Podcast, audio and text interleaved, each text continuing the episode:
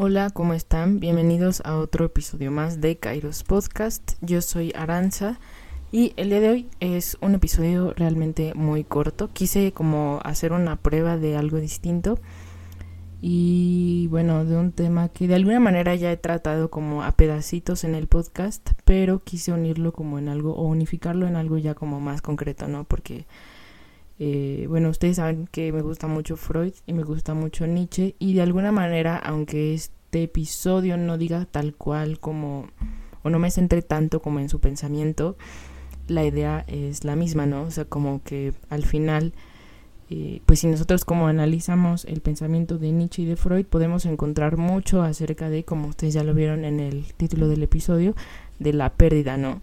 O esa fue como mi manera al principio de, de encontrar en estos autores esos temas que a lo mejor eh, pues resultan como difíciles de entender y también como difíciles de asimilar. Y bueno, antes este quiero contarles un poquito por qué este episodio, porque al final eh, es muy corto, como lo dije, y de hecho lo que voy a hacer más que nada es leerles un poco un artículo que yo escribí hace tiempo. El año pasado me parece que lo escribí, pero un poco de dónde vino la idea de, de este artículo es cuando nosotros estábamos, bueno, cuando yo estaba en primer, en primer semestre, en cuarto semestre, teníamos una materia que se llamaba Filosofía de la Educación.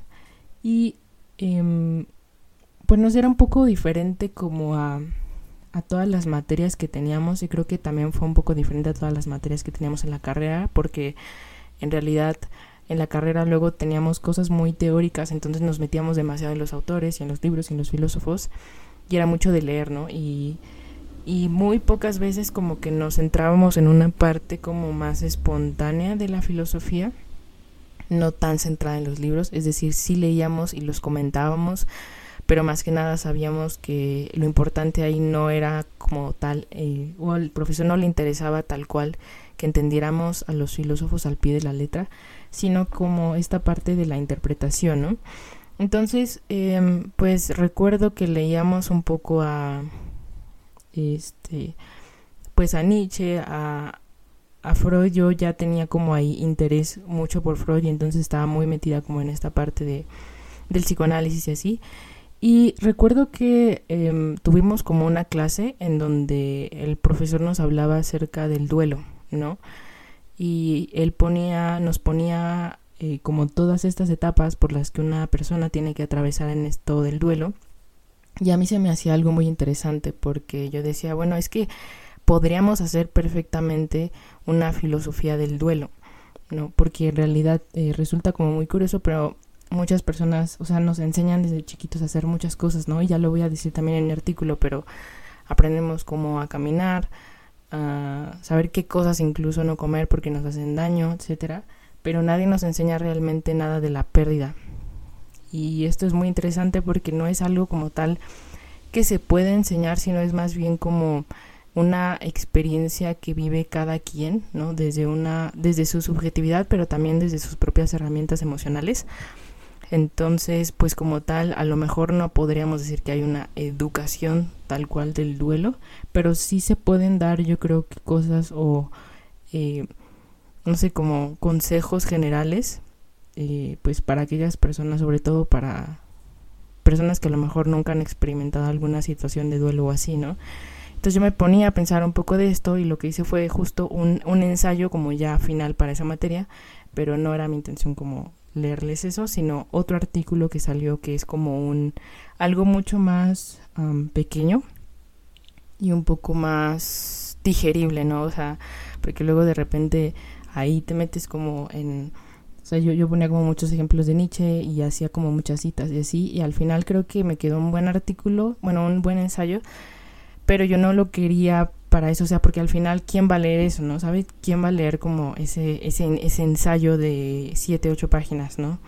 Súper riguroso y súper académico, ¿no? Entonces quise hacerlo un artículo y de hecho lo publiqué en una plataforma que se llama Medium.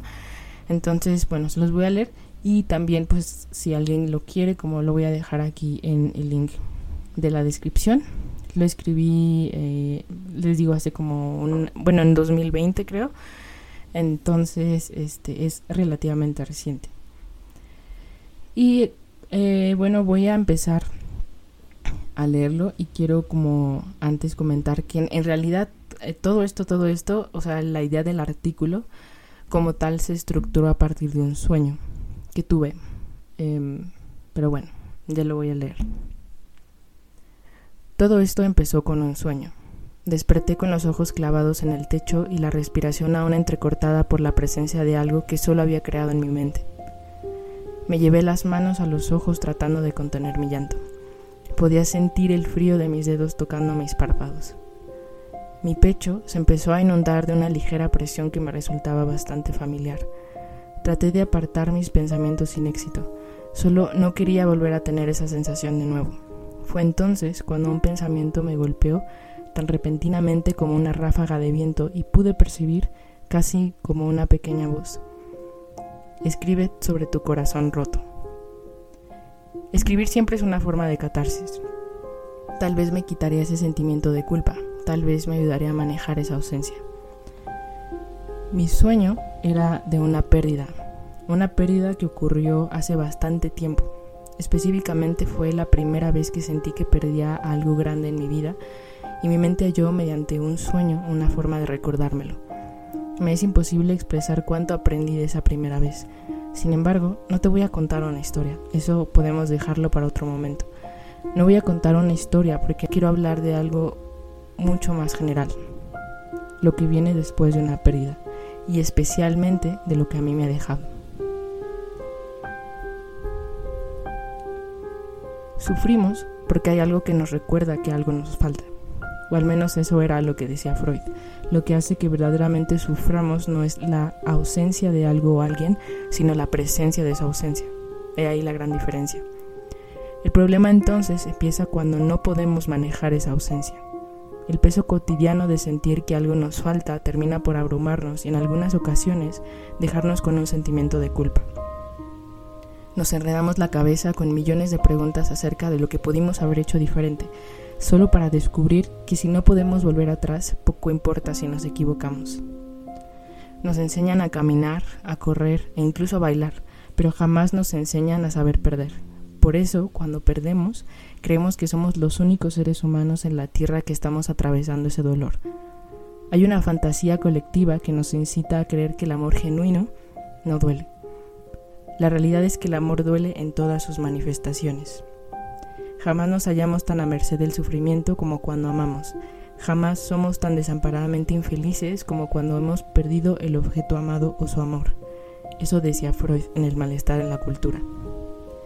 En cuanto a que sufrimos por las personas, no significa necesariamente que sean esas personas malas en sí mismas. Podemos vernos lastimados por distintas razones. Tal vez algo que les pasó a nosotros también nos afecta, quizás se encuentran lejos y no podemos verlos, o simplemente sin quererlo han dicho o hecho algo que nos ha lastimado, pero su intención no era hacerlo. Piénsalo como cuando estás jugando con tu perro y sin querer te muerde y te hace sangrar. No es que queramos lastimar, es que a veces no sabemos cómo no hacerlo. Nadie nunca nos enseña tampoco a no lastimar a otros, especialmente a los que queremos. En una historia encontramos un principio, un desarrollo y un fin. Pero creo que el fin siempre es muy ambiguo. Es como una especie de liga que estiramos y estiramos hasta que se rompe o continúa así por siempre. Un fin es ambiguo porque es demasiado multifacético, no hay una línea clara que nos indique dónde empieza y dónde acaba.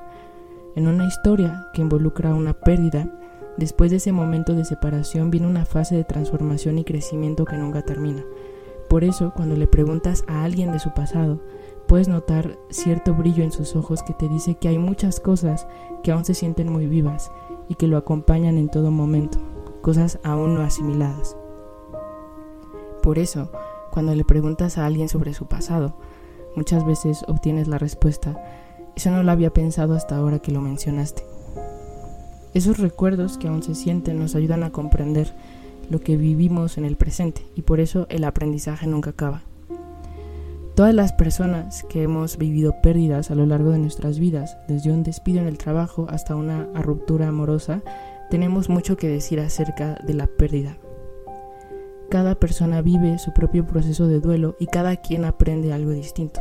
Esto es, en mi caso, lo que a mí me ha dejado. Número 1. Antes que nada, perder es inevitable. Muchas veces hacemos esfuerzos inconmensurables para evitar perder a un amigo, una pareja o cualquier otra cosa.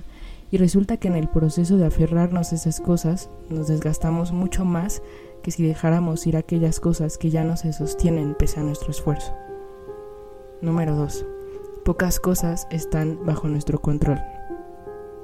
Parte de ese esfuerzo exagerado que ponemos en tratar de evitar perder algo viene de la creencia de que tenemos las cosas bajo nuestro control.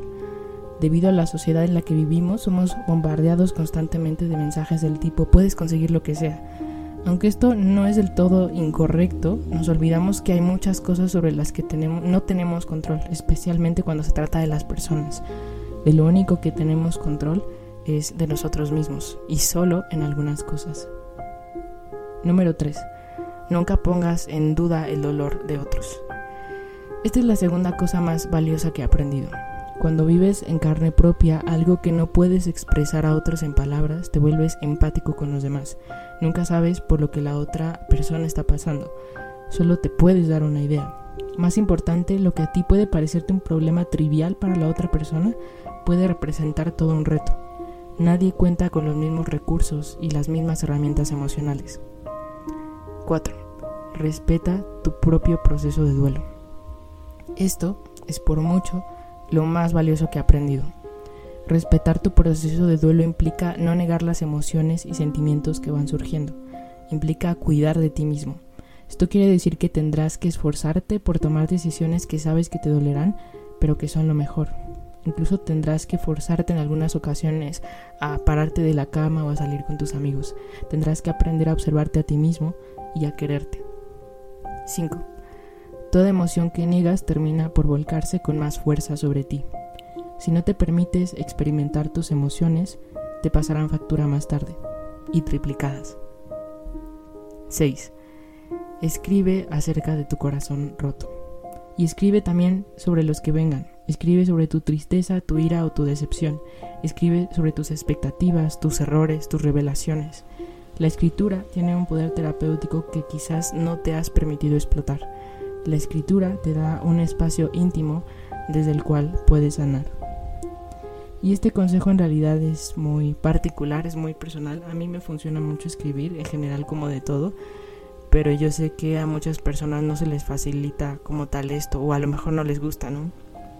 Entonces más bien, eh, si pudiéramos adaptar el sexto consejo sería que trates de canalizar tus emociones por, por medio de algo que a ti te guste y que te funcione. Y bueno, no sé, pensando, o sea, como releyendo este artículo, pensaba en que quizás se podría hacer perfectamente bien una, una filosofía de la pérdida, ¿no? Y, y bueno, tengo como muchas cosas sueltas por ahí. Eh, también de filósofos, porque hay muchos filósofos que lo han teorizado. Alguien que se me viene muy, muy en concreto justo es Nietzsche y Freud, porque bueno, fueron, fueron las referencias en ese momento de, ese tema en específico que tuve. Pero en realidad hay muchísimos, ¿no? Hay muchísimas cosas que podemos em, rescatar de los filósofos e incluso eh, pues desde los existencialistas, ¿no? Y desde su punto de vista de acuerdo a la muerte o a la angustia, etcétera. Entonces, eh, pues quizá más adelante pueda hacer como un episodio de esto, pero por lo mientras eh, espero que les haya gustado. Fue un episodio muy pequeño, pero la intención era esa que fuera realmente muy pequeño y poder leerles algo que había escrito hace un tiempo. Entonces espero que les haya gustado.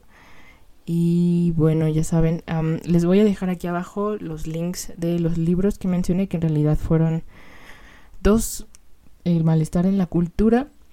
Hay otro que mencioné, pero en realidad es un fragmento como tal, que es La Galla Ciencia de Nietzsche.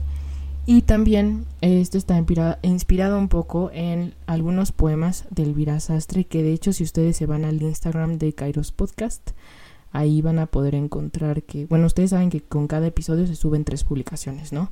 Dos con una frase y una con un fragmento del audio. Entonces, una de esas frases eh, pertenece a Elvira Sastre y pues voy a dejarles aquí igual en el link de la descripción un poema como relacionado a y bueno también este pues encuentro hay, un libro muy bueno de Elvira Sastre que habla como un poco de esto del, del, duelo y la pérdida que se llama Día sin ti que es más que nada como una novela no tal o sea no como tal un poemario pero se los voy a dejar acá. El link en, de Amazon por si ustedes quieren eh, comprarlo. Y eso es todo. Gracias